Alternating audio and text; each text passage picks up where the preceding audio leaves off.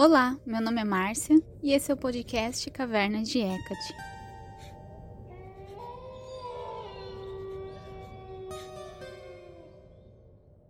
Oi, gente, tudo bem? Hoje eu vou passar aqui rapidinho para falar algumas coisas que me vieram na minha mente aqui, que eu achei alguns materiais que era interessante de compartilhar com vocês sobre algumas questões que vira e mexe, alguém me pergunta. Então vamos lá, né? São quatro tópicos que eu vou falar e o primeiro é sobre o silêncio de Hecate. Então, geralmente a, a pergunta é assim, né? É, nossa, eu recebi o chamado de Hecate, comecei a receber um monte de sinal da deusa, a deusa se fez super presente, eu comecei a trabalhar com ela e foi super legal, né? Senti muito a presença dela e tal. Aí passa um tempo, parece que Hecate sumiu, fica em silêncio e é isso. parece que, que tá tudo muito quieto. E aí as pessoas ficam preocupadas, acham que não tá muito certo, né? Principalmente quando você já tá fazendo um trabalho devocional com a deusa, já tá tudo certinho, assim. Não é como se você tivesse parado. Porque aí é outra história, né? Se você é, parou com as suas práticas, se você não cultiva a relação com a deusa, aí fica difícil mesmo. Mas eu tô falando no sentido de que você está fazendo tudo, né? É, tudo ao seu alcance para cultivar essa relação com a deusa, você faz é, por, por, exemplo, né, o não mensalmente, é, até às vezes diariamente, alguma coisinha assim para Hecate, né? E mesmo assim a Deus está em silêncio. Então eu achei um, um trecho de um livro aqui que eu achei muito interessante. É, em inglês ele chama Professionals, Volunteers and Amateurs Serving the Gods Kata Ta Pátria, né, da autora Susan Gettel. E aí é, tem um relato aqui de uma sacerdotisa de Deméter que foi até o oráculo de, de Apolo em Dídimos para perguntar justamente isso para o oráculo, né? Nessa época eles tinham os oráculos é, e tinham em vários lugares e o deus Apolo então era muito ligado com esse trabalho oracular. Aliás, até quem era membro da comunidade Caverna de Hecate assistiu que eu fiz uma live só falando sobre essa questão da divinação e tudo relacionando com Hecate. E é bem interessante essa parte. Hecate também trabalha com isso, mas Apolo, assim, era mais é, falado, né, que as pessoas trabalhavam. E aí, então, essa sacerdotisa, ela foi lá é, nesse oráculo. Eu vou aqui falar mais ou menos para vocês que está em inglês, então eu estou lendo em inglês e já falando simultaneamente que ela conta assim, né? ela chama Alexandra. É bem interessante, porque aí, como também é um nome que a gente tem, assim, parece que é uma pessoa que está viva hoje, né? E não dá nem para imaginar que foi isso aqui aconteceu no segundo século antes da Era Comum. Então faz bastante tempo, mas as dúvidas são as mesmas. Então, a Alexandra, ela era é, sacerdotisa de Deméter, e ela estava bem preocupada, porque ela fala que desde que ela começou o sacerdócio dela, né, aos deuses, aliás, antes de começar o sacerdócio, ela tinha muitos sinais da deusa de Deméter. Deméter se fez muito presente para ela, e aí quando ela começou o sacerdócio, a deusa não se manifestou mais. E aí ela queria saber o que, que aconteceu, né? porque o que estava acontecendo, principalmente porque Deméter, uma deusa tão ligada com a agricultura, tudo, se o trabalho dessa sacerdotisa lá no templo de Deméter não tivesse sendo feito da forma correta, poderia dar vários problemas, as pessoas ficarem sem o que comer e tudo, né? E aí no fim aqui tem várias coisas que estão tá escrito meio enigmáticas assim, mas a conclusão final é que é, o oráculo responde essa sacerdotisa que ela devia se preocupar, na verdade, se, se Deméter estivesse mandando muitos sinais para ela, porque aí seria sinal de que algo está errado, que, que não está né, é, não tá sendo feitas as oferendas da forma correta e tal. E até ele dá exemplos aqui que então Deméter acaba é, manifestando mais para pessoas que estão precisando fazer os sacrifícios a ela e cultuá-la. Então, que na verdade que ela estava preocupada de, é, de ter muita atividade da parte da deusa do que na verdade está tudo quieto. Como está tudo calmo, tudo sendo feito, a deusa está satisfeita com o trabalho né, dessa sacerdotisa de devoção, então está tudo bem, não tem o que ela se preocupar. E até a, eu peguei de um blog aqui, né, que é do Tumblr, e eu dei risada porque não sei se vocês conhecem a blogueirinha que ela fala o Tumblr tem suas regras e tal. Então eu lembrei de, dessa novelinha que ela faz no YouTube. Mas enfim, aqui no Tumblr ela a moça que, que postou, ela comenta, né, que é, com certeza as divindades, elas, quando elas querem se fazer notadas, como seria esse início do trabalho com elas, elas vão realmente mandar mais sinais. Se elas precisam de atenção, ou quando a pessoa está tendo muitos problemas, passando por uma fase muito difícil, aí ela vai se manifestar mais. Mas quando a divindade já te meio que passou o que você tem que fazer, e agora é sua hora de, de cumprir as coisas, né? Ou está tudo bem, então o silêncio é, é o, o, esperado, é o normal de, de vir da divindade, não há o que a gente se preocupar. Então, achei bem interessante esse exemplo de como as pessoas já se preocupavam muito com isso, né? De, de agradar os deuses e não da presença deles e não. Então, era isso. Vamos agora para o segundo tópico.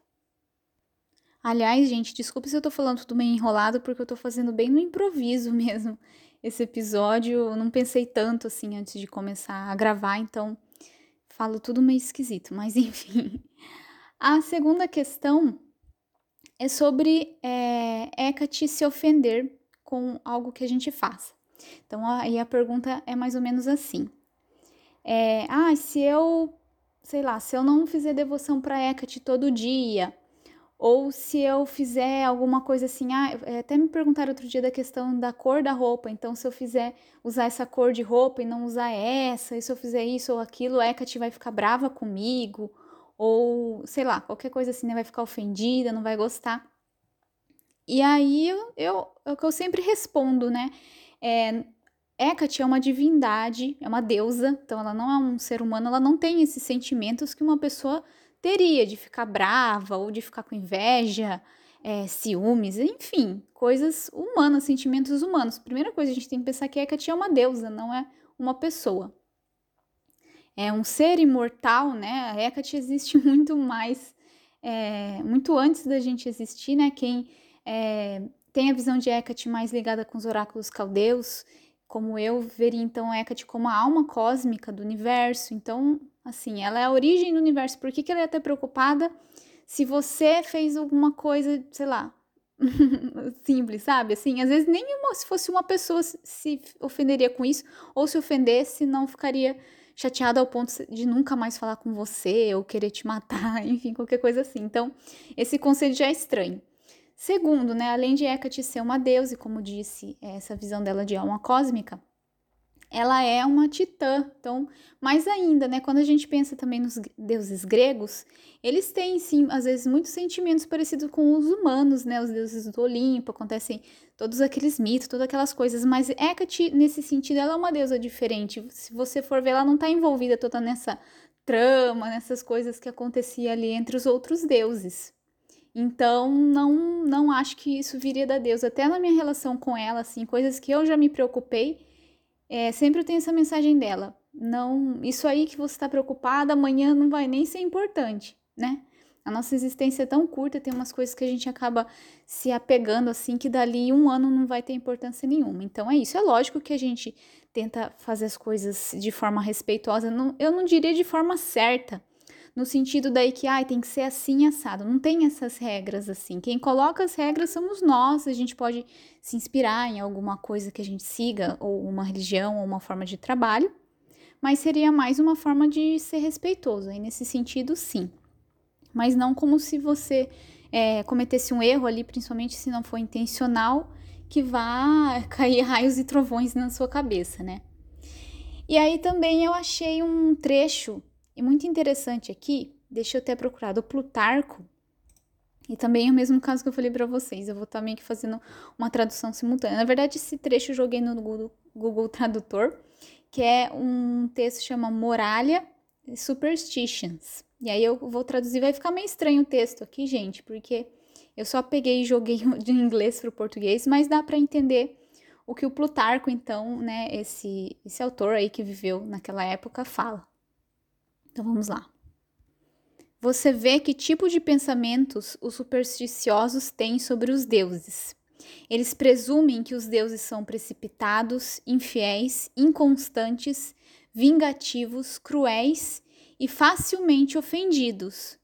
E, como resultado, o homem supersticioso está fadado a odiar e temer os deuses. Por que não, já que ele pensa que o pior de seus males se deve a eles e será no futuro? Como ele odeia e teme os deuses, ele é inimigo de ele é inimigo deles. E ainda, embora ele os tema, ele os adora e sacrifícios para ele e sitia seus santuários. E isso não é nada surpreendente, pois é igualmente verdade que os homens dão as boas-vindas aos déspotas e os tratam e erguem estátuas de ouro em sua homenagem, mas em seus corações eles os odeiam e balançam a cabeça. Então, até eu vi alguém comentando, nossa, o Plutarco tava nervoso esse dia, assim, tava revoltado, né? Então, assim, é, essa crítica, né? Por como que a pessoa vê os deuses dessa forma, que eles se ofendem facilmente, que eles são cruéis, são vingativos, mas ao mesmo tempo está lá os honrando e não faz muito sentido. É como se você recebesse alguém na sua casa e tratasse a pessoa super bem e a pessoa sai e você começa a falar mal dela e tal. Seria mais ou menos isso, assim. Então, que não faria sentido isso. Então, achei interessante trazer esse trechinho para essa parte da sobre é, esse medo, né, de ofender Hecate. Ah, esse aqui também é, é bem perguntado. A pergunta é mais ou menos assim: E se eu for fazer um ritual com Hecate?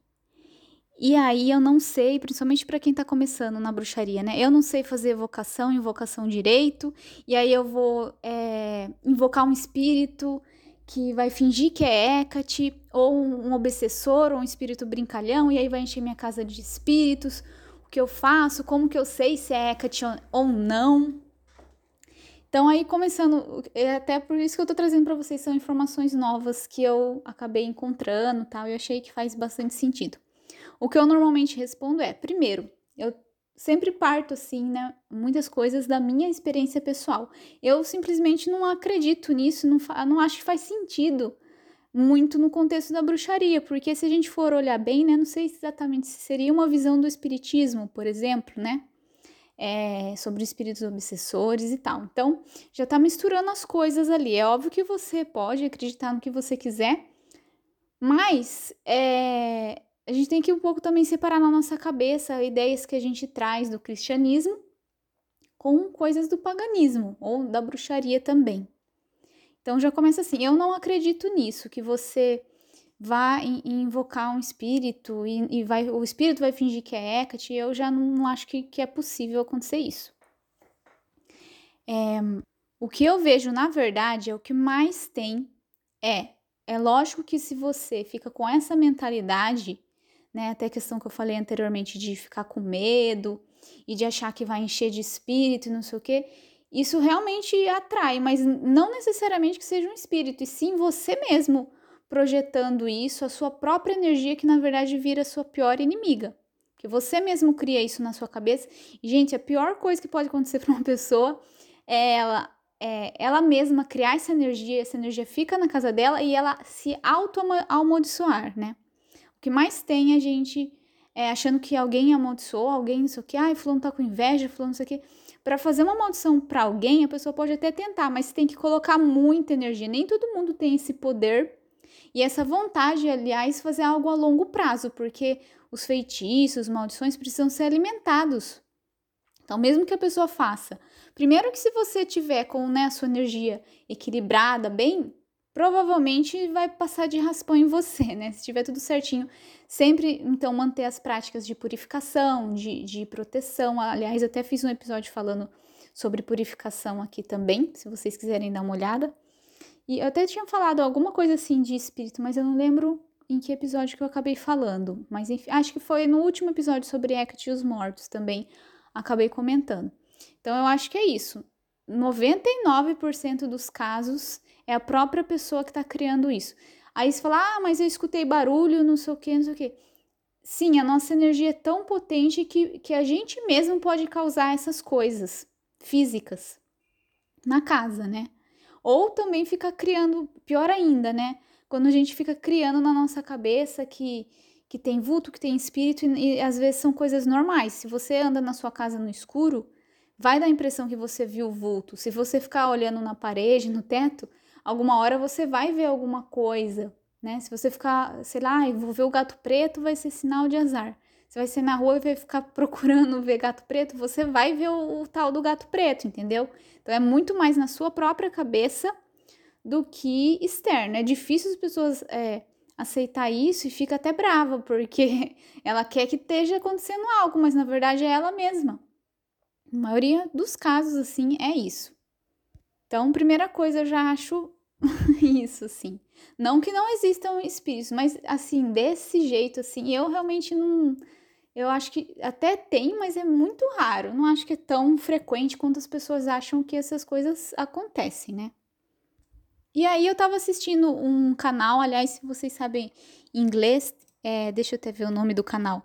É FEL, F-E-L, D, né, que é T-H-E, Blite, nossa, é bem difícil o nome. B-L-I-T-H-E. Eu vou deixar o nome por algum lugar se eu lembrar aí, qualquer coisa me perguntem nos comentários. Que é uma moça, né, que ela é do helenismo, então ela faz vários vídeos bem legais, assim, falando dessa parte. E ela fala, falou em um dos vídeos sobre isso, que as pessoas também perguntam para ela, ah, se algum espírito fingir que é a divindade, uh, tal deus e tal deusa. Aí ela falou que não tinha esse conceito que, que você vai chamar, sei lá, por Hecate e vai vir outro deus ou um espírito. Não, você chamou por Hecate, você vai ter Hecate ali. Não tem isso, né? Ela até fala que o conceito de é, as pessoas quererem se fazer proteção ou abrir círculo antes de, de ter um contato com a, com a divindade não faz também sentido, porque não precisava de tudo isso. É lógico que eles tinham todo o preparo, né, para se aproximar dos deuses tal, lá na, na Grécia. Mas que não, isso aí é uma coisa moderna, do, do paganismo moderno, né, na bruxaria moderna, na verdade. Então, a mesma coisa que eu falei, a gente tem que separar na nossa cabeça coisas que são de tradições diferentes e tudo. Eu também acho que é isso. Se você chamou por aquela divindade, vai vir aquela divindade e pronto. Não tem tanto erro assim, é mais simples do que parece. E, e a última questão também que tem a ver com isso é a pessoa achar que vai então vai tentar fazer uma evocação para Hecate e vai evocar outro espírito, ou vai acontecer uma coisa muito desastrosa muito difícil acontecer isso. Ou evocar, sei lá, um demônio muito, né, doido, assim. Olha, é difícil. É, a pessoa que já tá querendo fazer isso é, já é difícil, né? Ou tem uma manifestação ali na frente dela, não sei o quê. Já tem um preparo muito grande, a pessoa estuda muito, tem várias práticas para conseguir evocar o demônio. Aí você, de repente, sem prática, vai conseguir? Acho difícil. Então, é, isso é o lado bom. O máximo que vai acontecer é que não vai acontecer nada. Ou vai dar certo, ou não vai acontecer nada. E aí você continua aprendendo e praticando, que você vai ficando é, melhor nessa arte de, de invocar e evocar os deuses ou espíritos ou seres que você trabalha. Mas não vai ser de repente que você vai né, tentar fazer um ritual para Hecate e vai aparecer um demônio e vai acabar com, com toda a sua casa, sua família. Aí volta no que eu falei antes, na verdade é você mesmo que vai criar essa energia, você atrai essa energia. Então se você tá com muito medo, melhor não fazer, certo? Porque essa energia realmente vai ser alimentada e colocada de uma forma desastrosa por você mesmo e não pelos deuses ou deusas, né? Não vamos culpar eles que eles não têm nada a ver com isso.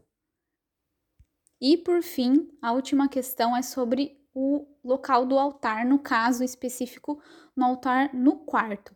Foi tão interessante, assim, uma grande coincidência, né? Que faz algumas semanas atrás, várias pessoas vieram me perguntar essa mesma coisa, em, às vezes no mesmo dia ou em dias seguidos, assim, e daí, de repente, parou, nunca mais recebi essa pergunta. Foi engraçado, parece que todo mundo estava se questionando disso ao mesmo tempo. E aí, então, eu vou dar para vocês a minha resposta que eu sempre dou, assim, em linhas gerais. É porque as pessoas perguntam e até fica com vergonha de perguntar, né, publicamente e tal, por exemplo, aqui no YouTube. É porque o altar, estando no quarto, é óbvio que tem a cama da pessoa e, e tem relações sexuais ali, masturbação, enfim. Eu não tenho muito tabu para falar disso, né? Não sei, tem gente que não sabe, mas eu sou enfermeira. Então, eu atendi os pacientes na parte de sexualidade, fazer Papa Nicolau. Eu não tenho muita vergonha de falar dessas coisas, então enfim, para mim é normal, é uma coisa normal, né, gente? Mas, infelizmente, as pessoas têm muito tabu. E aí se pode então ter o altar no quarto, se Hecate não vai se ofender. Mais uma vez a gente volta para a primeira, primeira questão ou segunda? Acho que é, foi a segunda questão que eu falei, né? Sobre Hecate se ofender. Hecate não vai se ofender com isso, primeira coisa, né? Já falei que ela é uma deusa titã e tudo mais. Segundo, o sexo é um processo natural do, do ser humano. E aí, por que, que as pessoas ficam com isso? Eu acredito, né? Tenho minhas razões para acreditar, que vem muito da nossa cultura cristã. Mesmo uma pessoa que não é de uma família cristã, é, nunca foi cristã na vida, mas a nossa sociedade tem muita influência do cristianismo.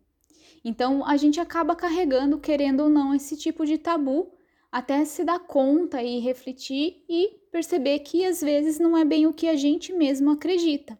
Então, dentro do paganismo, tudo, se a gente for ter mais essa visão da bruxaria também, o sexo é uma coisa sagrada, é uma coisa bonita, é o que dá a vida, né? É uma energia muito intensa, a energia sexual também não se expressa só através do sexo em si, da relação sexual, mas de outras formas também na, na nossa magia, na nossa prática.